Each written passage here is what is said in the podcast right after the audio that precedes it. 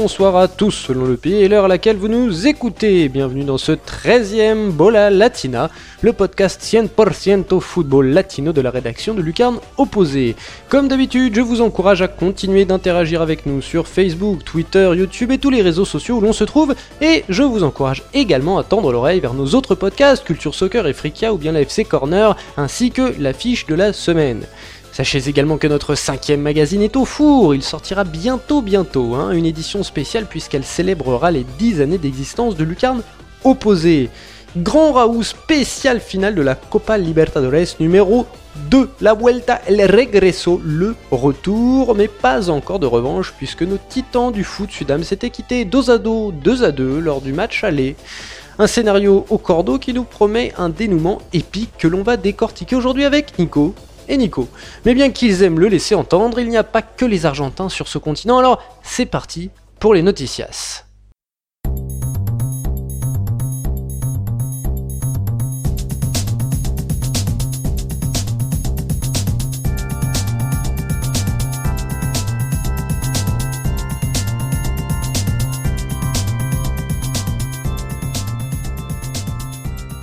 Andale Carnales entreront par le nord et le Mexique où la nouvelle intérim de Ricardo Ferretti à la tête del Tri est terminée.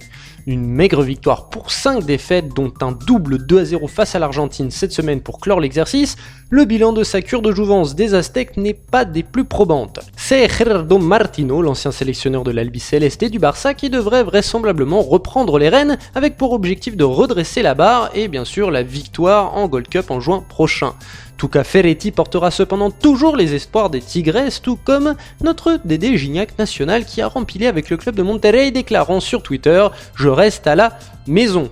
Auteur de son 94e but avant la trêve, l'objectif de l'ancien Marseillais est de battre le record des jaunes et bleus détenu par Thomas Boy avec 102 tortas. Descendons ensuite à l'Équateur, en Équateur, où Bolilo Gomez, dont vous avez fait la connaissance sur le banc du Panama cet été lors du mondial, a réalisé des débuts prometteurs avec la Tri. Alors oui, hein, on note bien ça dans un coin de sa caboche, El Tri Mexico, la Tri Équateur.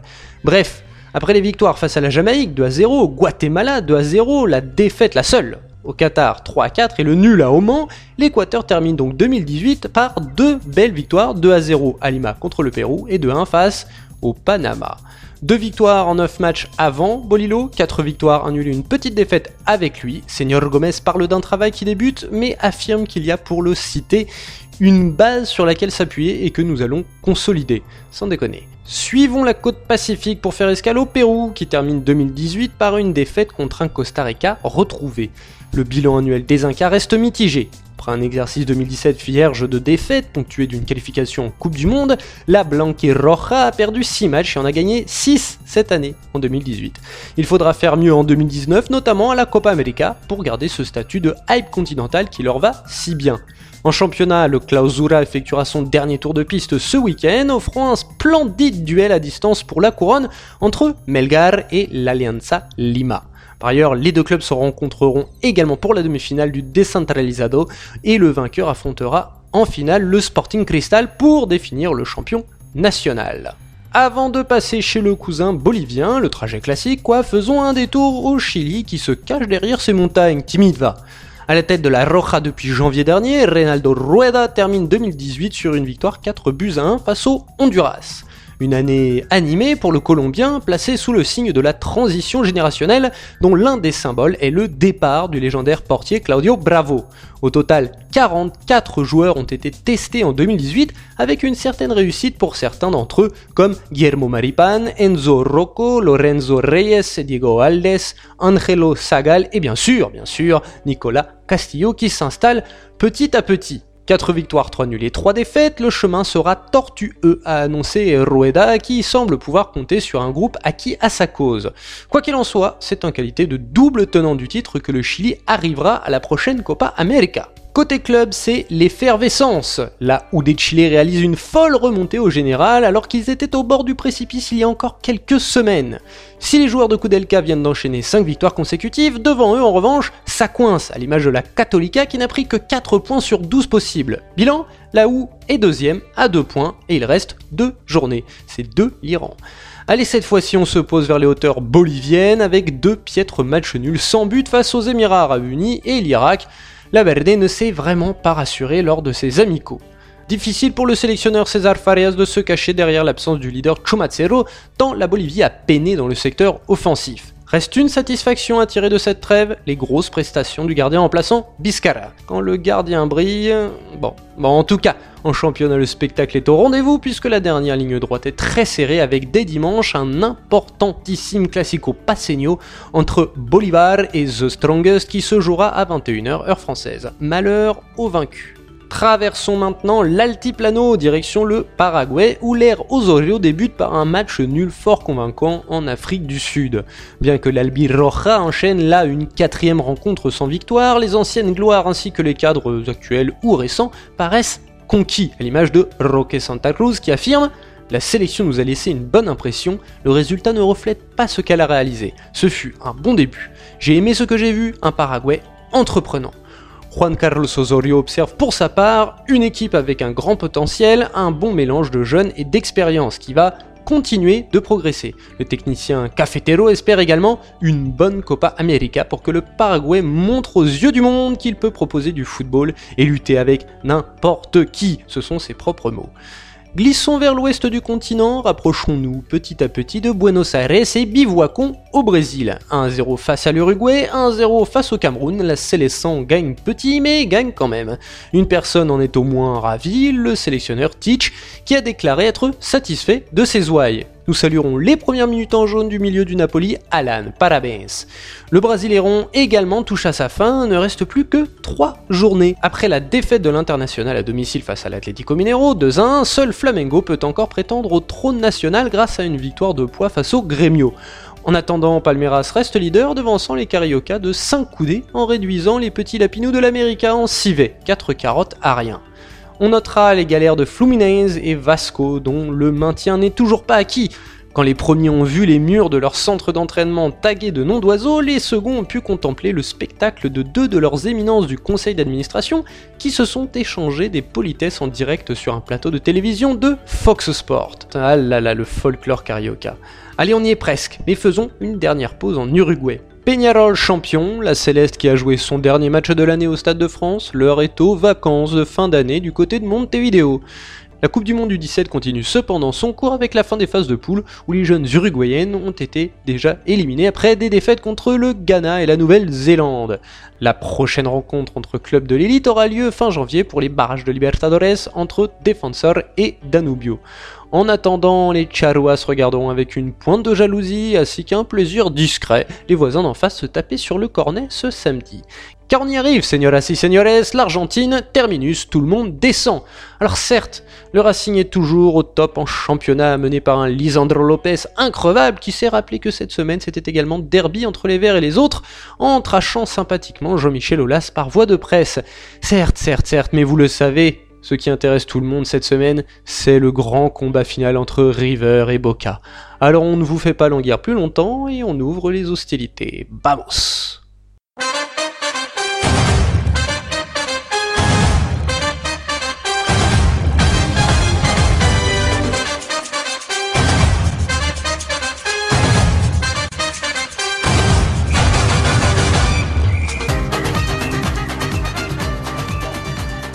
bien, eh bien c'est parti pour ce brief euh, du match retour de cette Copa Libertadores, de cette finale de la Copa Libertadores de 2018.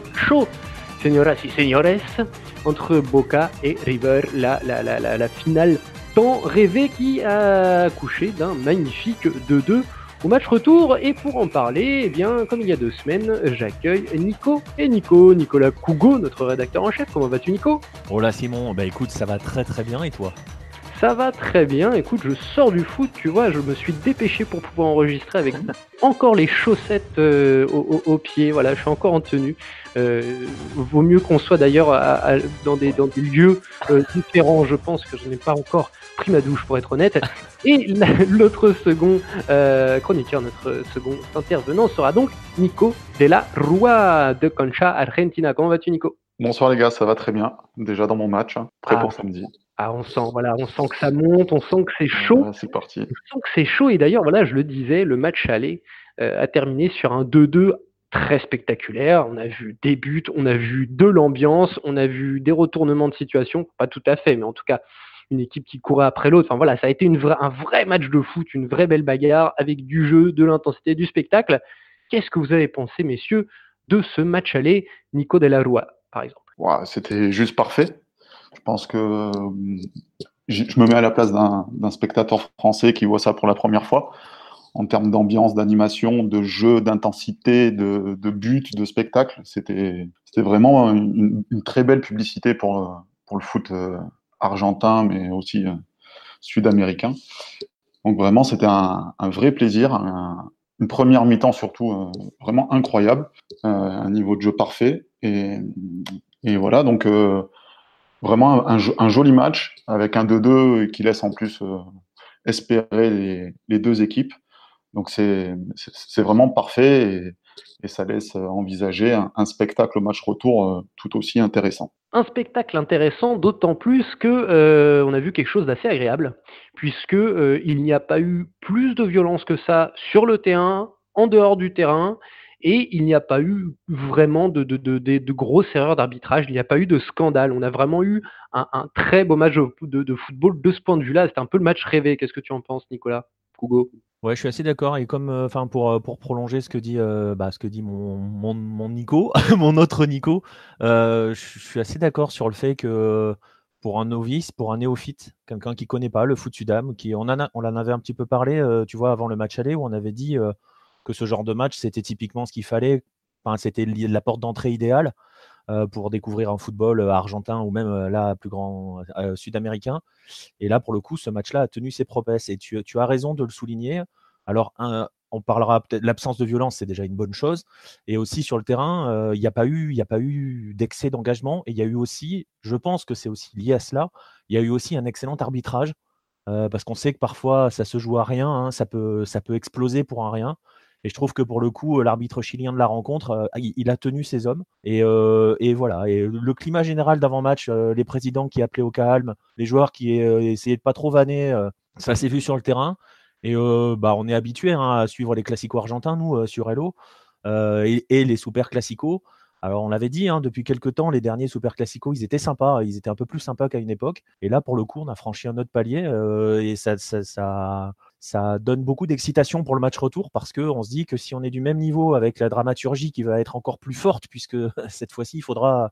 Il y en a un qui va partir avec la coupe. Euh, ça, ça, promet d'être assez, euh, assez magique. De la dignité, de la rigueur, du respect, du jeu. Euh, oui, c'est vrai qu'on a vu un, un très beau match de football, un très beau euh, jeu, voilà, un très beau match, un très beau moment de jeu de football euh, à proprement parler. Et c'était euh, voilà, c'était vraiment un, bel exemple pour tout le foot sud-américain et pour le foot en général. Je suis tout à fait d'accord avec vous. Alors nous sommes maintenant à la fin de cet entre-deux tours. Hein. Il y a eu deux semaines entre la, finale aller et la finale retour qui se jouera samedi, ce samedi-là, samedi 24, donc à 20h heure française, hein, le confirmez? 21h me semble-t-il. Non, il y a eu un changement là. C'est bien 20h finalement. C'est bien 20h finalement. Ça, ce sont les joies de euh, l'Amérique du Sud. Peut-être que ce sera finalement 21h euh, samedi. Il reste trois jours pour changer d'un fois. Exactement, s'il n'y a pas de tempête. Mais euh, voilà, tu as parlé un petit peu de, on a parlé des tensions qu'il pouvait y avoir, on a dit que c'était un bel exemple. Du coup, quel a été le climat euh, à Buenos Aires, et a fortiori en Argentine, euh, durant ces deux tours, puisque l'heure était un petit peu à l'apaisement, à la concentration sur le jeu, et on sait que pourtant, ce match divise socialement euh, le, pays et presque politiquement. Alors, quelle a été un petit peu l'ambiance en Argentine, à Buenos Aires? Nico, Nico Kugo, tiens. Eh ben, écoute, l'ambiance, l'ambiance bah, en fonction des deux camps, elle a, en fait, j'ai l'impression qu'elle n'a pas été vraiment très différente en fonction des deux camps. C'est-à-dire que tu as l'impression que tout le monde a gagné. Euh, et on l'a dit, hein, c'est aussi lié au score, hein, parce que le fait que c'est complètement ouvert, tout le monde y croit encore. Et euh, on n'a pas vu, euh, on n'a pas vu les, débordements, enfin les débordements, ouais, les débordements, comment dirais-je, les palabres habituels, les excès de chambrage. tout le monde est resté très très calme. ce climat est assez exceptionnel, je trouve, sur ce Super Classico, parce que on, on l'avait dit, hein, on, le craignait hein, aussi euh, avec, euh, avec Nico et avec d'autres qui suivent le foot argentin. On craignait, on le craint toujours hein, au final que ça parte euh, vraiment en cacahuète. Et il n'y a rien qui fait pour l'instant que ça puisse partir en cacahuète. Il y a eu des petits. Il n'y a, pas, de grandes déclarations, il n'y a pas de, de tentatives de punchline, de clash, et pourtant c'est dans l'air du temps, même, même chez nous avec nos, petits derbies en comparaison de cela. Je trouve, ça, je trouve le climat d'une sérénité assez énorme des deux côtés. Euh, voilà, il y avait eu tous les messages de la FA qui appelaient à tout le monde à en profiter. Et j'ai l'impression qu'au final, tout le monde en profite. Et euh, on va pas s'en plaindre pour une fois. Toi, tu as de la famille euh, directement sur place, Nico, Nico Delajoie. Qu'est-ce qu'ils en disent? Comment on vit cet entre-deux entre deux, entre deux matchs, entre deux verdicts de la Copa Libertadores? Ah, Alors, j'ai plus de famille sur place, mais l'entre-deux tours, comme a dit Nico, euh, c'est très calme, on va dire. Donc, c'est. Enfin, j'ai envie de dire que tant qu'il y a de l'espoir pour, les, pour chaque équipe, ben, tout le monde se concentre à encourager son équipe à, faire, à, préparer un récibimiento de, de malade pour River. tout le monde vraiment croit en, sa chance euh, de décrocher euh, cette Libertadores 2018. Donc pour l'instant, ça pousse, ça encourage, et tant qu'il n'y a pas, euh, a pas une des deux équipes qui euh, euh, n'a plus aucune chance de gagner, je vois pas de, tension particulière naître. maintenant, oui, c'est un, un, classico, hein, donc ça se chambre, ça se cherche, mais ça reste, bon enfant, et voilà, ça, plaisante plus qu'autre chose autour de ce match. Tout le monde est en vie et tout le monde espère. Écoutez, pour l'instant, c'est le meilleur des scénarios qui se déroulent. J'étais persuadé que tu m'avais dit que tu avais de la famille encore là-bas. Excuse-moi, je, me suis trompé. Euh, eh bien, écoutez, messieurs, par contre, on parle voilà de, ce climat, euh, ce climat un petit peu calme, même si ça chambre un petit peu. Tu l'as dit, euh, Nico Cancha. Mais il y a quelque chose d'assez particulier à noter, c'est que les, entraîneurs, que ce soit Schelotto, Barro Schelotto et Marcelo Gachardo, ne parlent quasiment plus à la presse actuellement. Schelotto a carrément annulé toutes ces conférences de presse jusqu'au match. On est carrément dans, dans, le mutisme là. Je veux bien qu'on ne se vanne pas, qu'il n'y ait pas de pic, mais là, là c'est silence radio. Qu'est-ce que vous en pensez? Euh, alors oui, au niveau de la presse, au niveau des, des, médias, ça, communique de moins en moins. Euh, je pense que là, on est à trois jours du, match. Euh, je pense que là, c'est fini. Ça va, plus personne ne parlera du tout.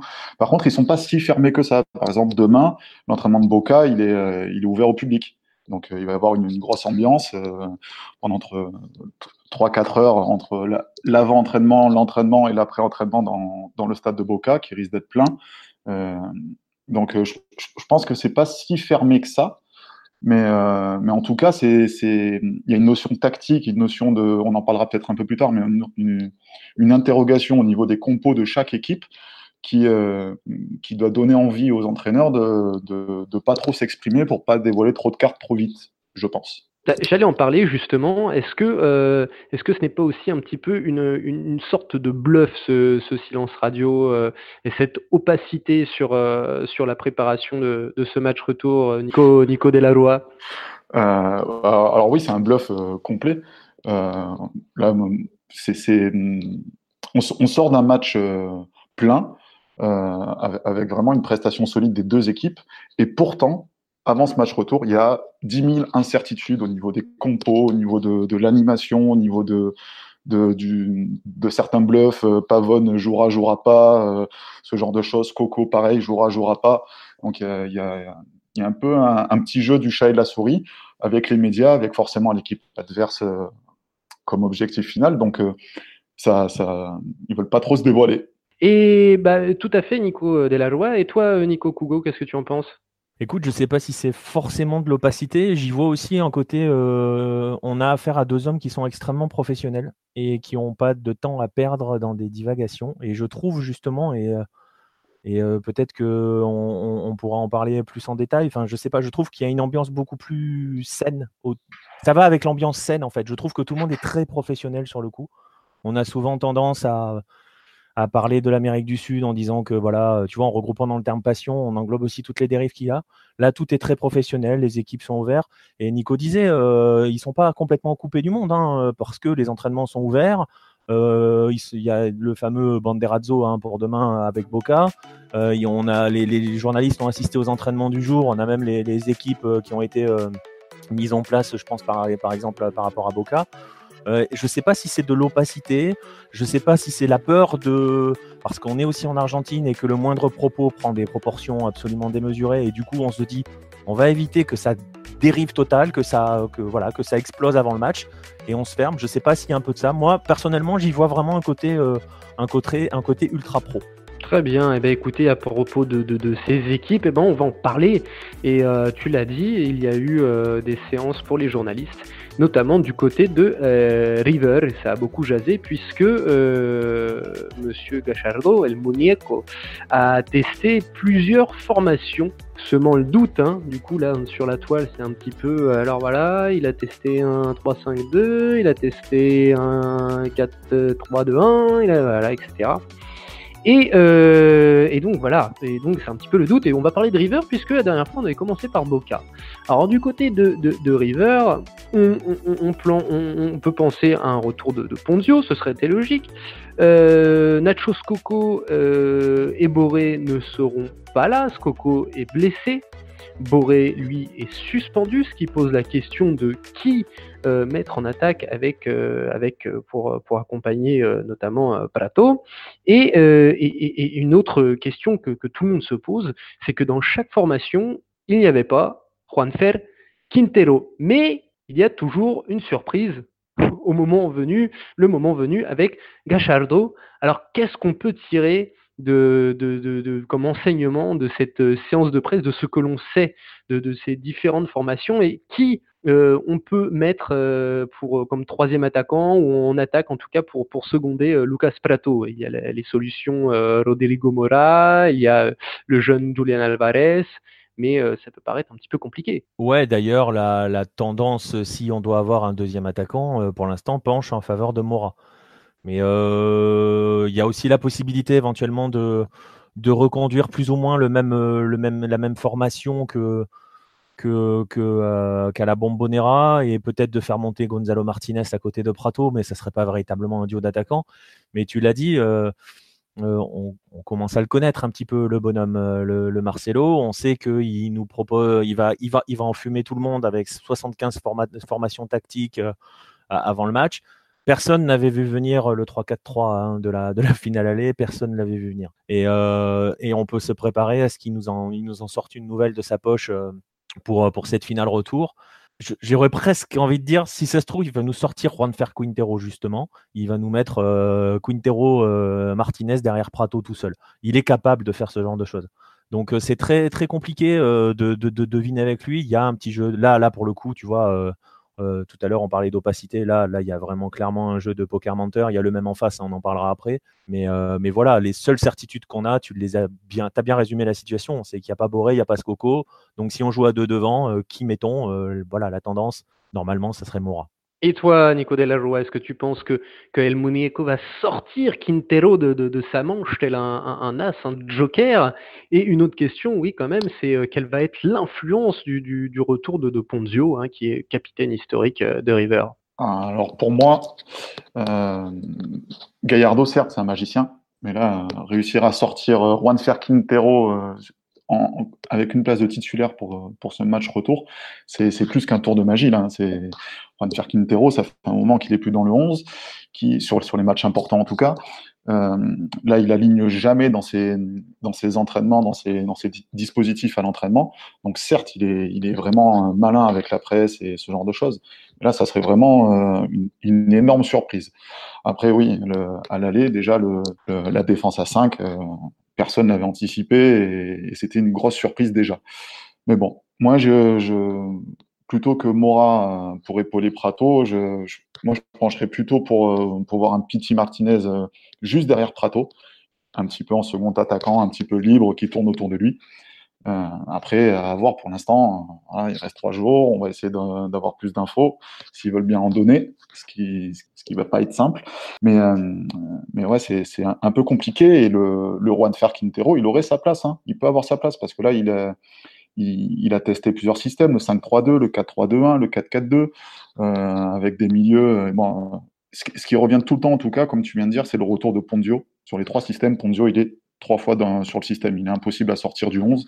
C'est l'âme de, de l'équipe, du club.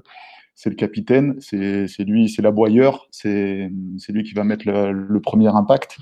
Donc euh, son, son, rôle, il est déterminant et, et, dans le milieu, euh, et dans le milieu, ça va faire beaucoup de bien. Là aussi, sur ces trois compos, à chaque fois, il met aussi euh, Nacho Fernandez.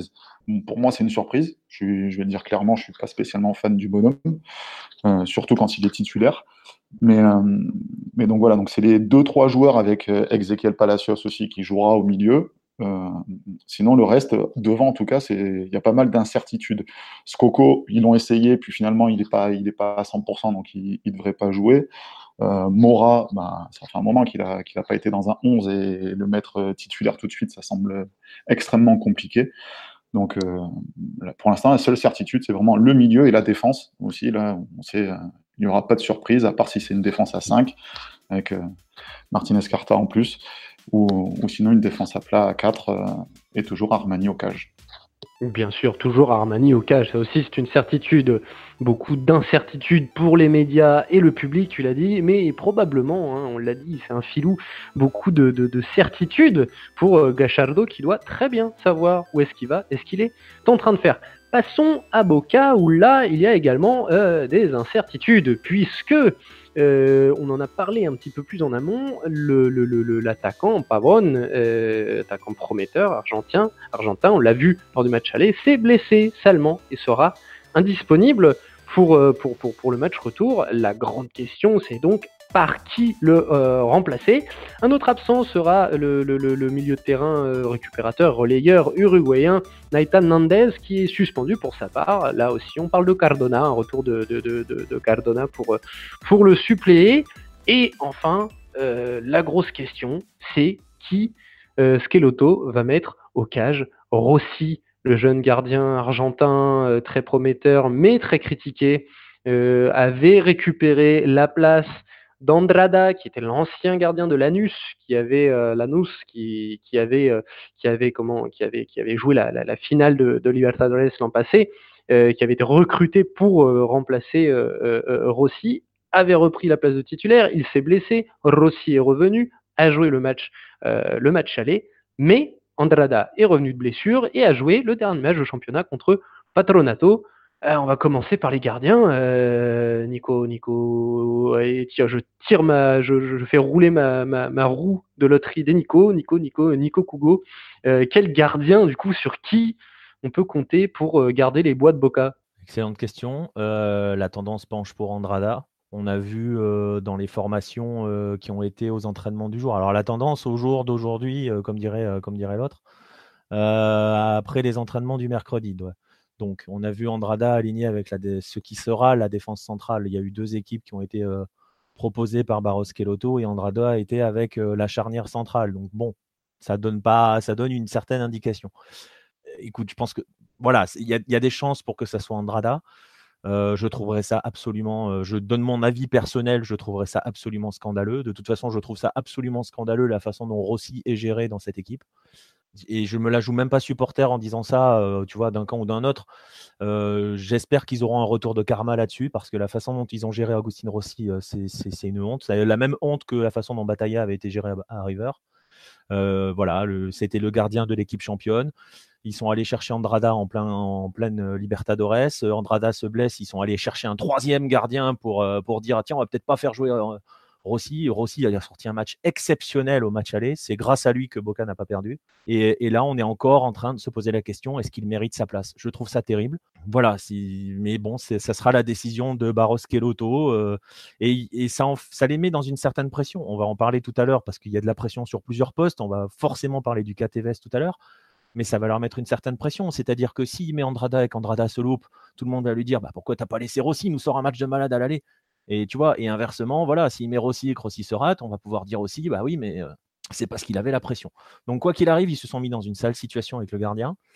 voilà, j'aurais tendance à dire sur ce qu'on a vu sur, la journée, sur, les entraînements de ce mercredi, qu'on est parti pour avoir Andrada. Ma foi, c'est ce que c'est la tendance, en effet et c'est vrai que le pauvre Rossi avait sorti un match absolument fantastique à l'aller c'est assez injuste, en tout cas, rien que pour cette performance du match. Tu as évoqué le le cas Tevez, eh bien écoute, Nico Delarue, en effet, on parle pour remplacer Pavone de, de Tevez. Euh, il y a plusieurs noms hein, qui tournent évidemment, puisque dans ce secteur de jeu, Boca est plutôt fourni. Il a bien évidemment Carlitos Tevez, mais également Mauro Zarate, euh, cet ancien attaquant qui est revenu prêté, hein, je crois, par, par Vélez. Euh, on l'a vu à la Lazio à l'époque. Et bien sûr, bien sûr, Benedetto, qui a marqué à l'aller et qui a marqué en demi-finale et qui a sauvé Boca sur, sur bien des fois. Alors, il y a une espèce de, c'est presque politique de campagne pour que Carlos euh, Tevez joue, mais euh, est-ce que ce serait pas plus logique euh, sur les dernières performances que ce soit Benedetto Concha de la Loi ah, oui, clairement. Je m'embrouille. clairement, oui, Benedetto, il a plus sa place en termes de, si on parle de purement sportif, il a, il doit être titulaire et il sera titulaire, j'imagine. Euh, dans le 11 de, samedi. Après, la, campagne Tevez, elle est impressionnante, elle marche très bien. Il a beaucoup de, de connexions, d'amis bien placés pour, euh, pour faire un petit peu le, buzz, autour de son nom pour remplacer Pavone. Attention, Pavone, on l'annonce blessé, donc il avait une contracture, déchirure, on ne sait pas trop aux ischios, il doit en avoir pour trois semaines. Là, ça fait deux semaines et il est annoncé dans le groupe pour l'entraînement en public demain. Donc, à voir si s'ils vont pas tenter quelque chose quand même. Ça paraît gros, mais, euh, mais à voir quand même. Et, euh, oui, Tevez, euh, il veut se placer, il veut y être, il veut être sur le, il, veut finir là-dessus, il veut, marquer le coup. Et, sauf que si tu fais jouer Tevez sur ce match en tant que titulaire, ça veut dire que tu changes de système. Tu pourras jamais jouer sur un côté Tevez. C'est pas, pas possible. Donc, est-ce que Barros Kelotto euh, va pouvoir jouer dans un système différent alors qu'il s'est appuyé sur ce système de 4-3-3 qui l'a emmené jusqu'à la finale de la, de la Libertadores, qui lui a donné euh, le titre de la super, en Superliga. Euh, Est-ce que c'est le moment vraiment de tout changer juste pour faire une place à Tevez? Moi, ça me paraît très compliqué. Et, en tout cas, j'adore Tevez. Tout ce qu'il a fait, toute sa carrière, euh, l'impact qu'il a pour l'Argentine, pour, pour, Boca, pour tout ça. Mais, euh, mais c'est pas justifié sportivement selon moi. Est-ce que, euh, Nico Kougou, tu penses que, le, pouvoir hein, un peu politique au sein de Boca de Tevez est suffisant pour que Barros Kelotto change ses plans? Tu l'as dit, Nico de la Rua, ses plans qui, voilà, qui, ont, fait leur preuve depuis très longtemps, hein, ce 4 à 3, 4-3-3, pardon. Est-ce que Barros Kelotto pourrait changer ses plans pour les beaux yeux? C'est un petit peu ironique en effet, de Carlitos Tevez Écoute, c'est une bonne question. Alors, si on chipote un peu, ça sera, c'est parce que Tevez, a, dans sa grande campagne médiatique, euh, il a même été appuyé par des anciens. Hein. Il, y en a même qui ont appelé à ce que Gago soit là hein, ce week-end. Hein. Donc euh, voilà, il y a une vraie campagne euh, assez extraordinaire. Il y a une pression. Du coup, tu vois, je parlais de pression tout à l'heure par rapport à, à, Rossi et par rapport du coup à Barros Kelotto ils se sont mis la pression tout seuls. Ils se mettent la pression tout seuls. Alors Tevez fait un lobbying de malade. Je pense qu'il a le pouvoir de faire changer les choses, très clairement, parce que un lobbying à Boca, quand on a les bons appuis, eh ben, c'est des grands clubs. Hein. Il, y aurait le, il y aurait une situation similaire à River, ça serait le même bazar. Alors si on chipote, ça resterait probablement un 4-3-3 parce que Tevez, comment dirais-je, en bon communicant, pour le coup, a dit que lui, il aimerait jouer derrière Abila et Benedetto. Alors, dans l'absolu, tu vois, si on chipote, ça fait TV 110, deux mecs devant, on peut dire que c'est un pseudo 4-3-3. Sauf que c'est absolument pas les 4-3-3 à la Barros Kelotto avec des fusées sur les ailes. Écoute, en plus, c'est un système, TVS, c'est. A déjà été utilisé dans ce format-là, dans ce schéma-là par Barros Kelotto, ça n'a jamais fonctionné jusqu'ici. Alors il suffit de dire ça pour que ça marche samedi. Je sais pas s'il a le enfin je sais pas si Barros Kelotto va craquer, la pression est énorme, vraiment. Aux entraînements du jour, il n'était pas dans le trio offensif qu'on était censé atteindre, puisqu'on a eu Benedetto, Abila et Villa, ce qui semblait être le truc un petit peu plus logique, plus ou moins. lui, était, Tevez était associé à Zarate et, Cardona. On va voir, quoi qu'il en soit, et vraiment, je répète, ils se mettent tout seuls dans une situation hyper inconfortable parce que si Tevez joue dans l'axe, il va se manger Léo Ponzio sur le dos. Bon courage. et si ça passe pas, ça sera parce que Tevez a cassé le 4-3-3 et parce que Barros Kelotto a été faible. Et par contre, si Tevez joue pas et que ça marche pas, tu vois, c'est voilà, c'est la même chose que pour Rossi. Il y a une drôle de gestion et tu vois, limite, limite, je comprends que Barros Kelotto ait plus trop envie de parler. Oui, il y a peut-être une certaine frustration, une certaine rancœur et un certain, oui, voilà, on n'a pas forcément envie de, de, de, parler de, cette soupe, un petit peu, cette soupe à la grimace, un peu politique. Eh bien, écoutez, tu as parlé un petit peu d'inconfort du côté de Boca, on a parlé de certitude, d'incertitude, de bluff du côté de River. Euh, tout cela avec le score, hein, avec le score euh, du match aller, ce de 2. Il est temps un petit peu de se demander qui, pourrait, être, élu euh, favori de, de, ce match retour. C'est un peu compliqué. Évidemment, on pense très logiquement à River, puisque River va recevoir. Est-ce que River sera le favori de ce match retour, Nico Dalla Oui, je pense que River a, un peu comme à l'aller, hein, River a le, statut de favori, mais vraiment, ça se joue à, à peanuts. Quoi. C'est, c'est du, du, du 51-49. Je, j'avais dit la même chose la dernière fois, mais c'est toujours la même chose. C'est, River a des certitudes défensives au milieu. Mais là, il y a pas mal d'inconnus offensives. Est-ce qu'ils vont être euh, capables de, créer beaucoup de dangers devant la, devant la surface, dans la surface adverse et devant les buts est-ce qu'ils vont être capables de convertir ces occasions-là S'ils si, se reposent uniquement sur Prato, suivant les, le 11 aligné, ça peut être compliqué si, si malheureusement pour eux, ils doivent, ils doivent faire leur retard euh, s'ils sont menés dans le match. Donc, euh, je pense que River parlait part légèrement devant parce qu'ils ont Gallardo, parce qu'ils ont des certitudes, ils ont, ils ont, ils ont la, la tactique, le jeu, la fluidité, l'organisation. Mais, euh, mais ça reste un super classico. Il peut se passer mille choses il peut y avoir deux joueurs qui restent bloqués dans le tunnel et finalement il faut faire des changements et ça part complètement différemment. Donc euh, j'exagère, mais ça va être un petit peu ça. C'est compliqué de mettre un favori, vraiment. Ouais, je suis assez d'accord avec Nico. je me suis trompé. Oui, pardon, excuse-moi. Est-ce que tu es d'accord avec ça, euh, Nico Kugo Ouais, je suis assez d'accord avec, avec Nico. Euh, mais on est dans, en fait, on est exactement dans la même situation qu'au match aller, sauf que là, cette fois-ci, il va falloir un vainqueur. Et, et donc voilà, c'est aussi ce qui rend ce match de samedi génial, c'est que aucune, aucune décision, euh, même si aucune décision n'est jamais faite après un match aller en Libertadores, ça on le sait tous, mais là pour le coup, on est, voilà, on est, on est au même point que euh, lors du match aller. Euh, l'incertitude est immense, comme l'a dit Nico, c'est un super classico, il peut se passer tout et n'importe quoi. Il peut y avoir une équipe qui pète une durite complète, qui sort du match d'un coup sur un, sur un détail, sur voilà, tout peut, tout peut arriver. C'est aussi pour ça que ce match est génial. On aurait tendance forcément à penser que River va être favori chez lui, dans son monumental, dans son ambiance, dans ses conditions, parce que là, cette fois-ci, la pression, parce que autant l'arbitre est très bon au premier match, on n'a aucune certitude, là non plus sur le match retour, avec une pression encore plus forte. Euh, ça peut jouer aussi, et du coup, ça peut le, Monumental peut faire pencher certaines décisions arbitrales en faveur de River, ce qui aurait pu être le cas euh, la dernière fois en faveur de Boca et ce qui n'est pas arrivé. Euh, écoute, euh, non, mais c'est pour ça que, c'est pour ça que ce match est génial, c'est pour ça qu'on on l'attend tous. En fait, nous, on arrive, on n'a absolument aucune certitude avant ce match. Et oui, comme à l'aller, on est devant un espèce de gros gâteau surprise, de gros œufs surprise, et on a hâte de l'ouvrir pour savoir ce qu'il se cache à l'intérieur. Et en effet, on a hâte, et ce sera donc samedi, samedi 24 à 20h, 21h. Hein, on n'est pas encore sûr, sur ça, s'il pleut. 20h, 20h. Pas envie, euh, voilà. Donc, en ce temps, c'est 20h.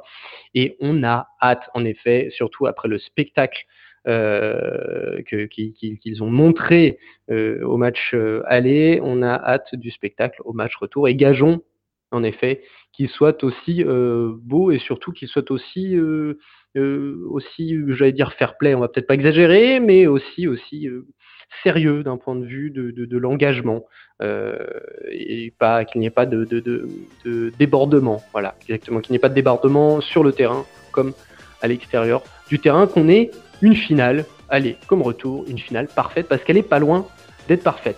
Eh bien, écoutez, on a hâte et on a hâte Merci beaucoup Nico, Kugo. merci à toi Simon, on a, on a hâte. et merci beaucoup Nicolas Delarroa. Ah, merci à vous et surtout sur ceux qui ont adoré le Recibimiento de, de Boca à l'aller. Préparez-vous, là, River est parti pour euh, essayer de battre le, en, tout cas dans le cœur des, supporters de River, le Recibimiento de 95. Donc ils veulent, quelque chose de grandiose à, l'entrée des joueurs. Ah, ils, veulent ils, veulent, écrire l'histoire sur le Recibimiento, c'est magnifique. Eh ah, ça, ça, ça, euh, si vous ne, chers auditeurs, si vous ne l'avez pas vu, je vous renvoie à YouTube pour voir le Recibimiento de 95. C'est quelque chose. Ça, en effet, c'est quelque chose. Et euh, est-ce que j'ai déjà dit qu'on avait hâte? Ouais, je crois qu'on l'a dit. Allez, merci beaucoup, messieurs. À la prochaine. Petit erratum, chers amis, la date du légendaire Recibimiento de River est 1996 et non 1995. Notre erreur est presque impardonnable, on vous le confesse. Merci à tous de nous avoir suivis pour cette 13e émission. N'oubliez pas de venir nous solliciter sur les réseaux sociaux et quant à moi, eh bien je vous dis à très bientôt pour un nouveau numéro de Bola Latina. Salut les amis